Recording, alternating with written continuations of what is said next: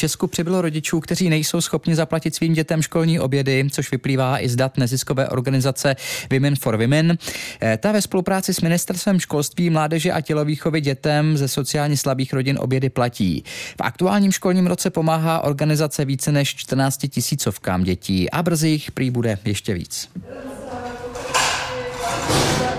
Jídelna základní školy Tomáše Garika Masaryka v Náchodě. Každý den tady vaří pro zhruba 300 dětí, z toho 21 nemusí obědy platit rodiče. Někteří nejsou ani jakoby zvyklí jíst, že prostě tu porci ani nesnědí. Vysvětluje vedoucí školní jídelny Alena Maršíková. Naposledy vedení školy zařídilo obědy zdarma chlapci z první třídy. O pomoc paradoxně nepožádala jeho matka. Že má prvňáček problém poznala jeho třídní učitelka, když jí při vyučování z hladu několik několikrát omdlel. Když jsme mu dali ten první oběd, tak tady skákal radostí výskal, že se teda nají. Někdy to má jediné jídlo za celý den. Říká ředitelka školy Radka Lokvencová. Příběhů dětí ze sociálně slabých rodin zná za dobu své praxe mnoho. Tenhle si ale bude pamatovat dlouho. Dostal jablko a to jablko se bál sníst a říkal, mohl bych si ho odníst, tak jsem říkala, vem si to jablko. Takovou radost dítěte z jablka jsem už neviděla několik let.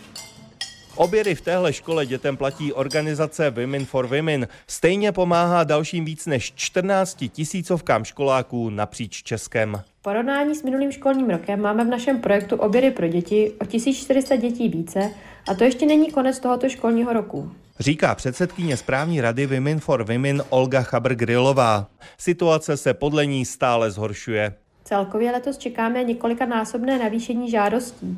Podle pedagogů přibývá dětí, kterým rodiče doposud oběd platili, ale nyní budou kvůli zdražování potřebovat pomoc z našeho projektu. Podobně dětem pomáhají také další neziskové organizace a nebo třeba jednotlivé kraje. Ten Královéhradecký aktuálně platí obědy zhruba pětistovkám dětí ze 70 škol. A další školy o pomoc pro své žáky průběžně žádají. Dodává mluvčí hejtmanství Dan Lechman. Na druhou stranu samotné školy obědy zdarma pro některé své žáky ruší, hlavně v případech, kdy děti přestávají bez omluvy na obědy chodit a jídlo se pak zbytečně vyhazuje. Václav Plecháček, Český rozhlas.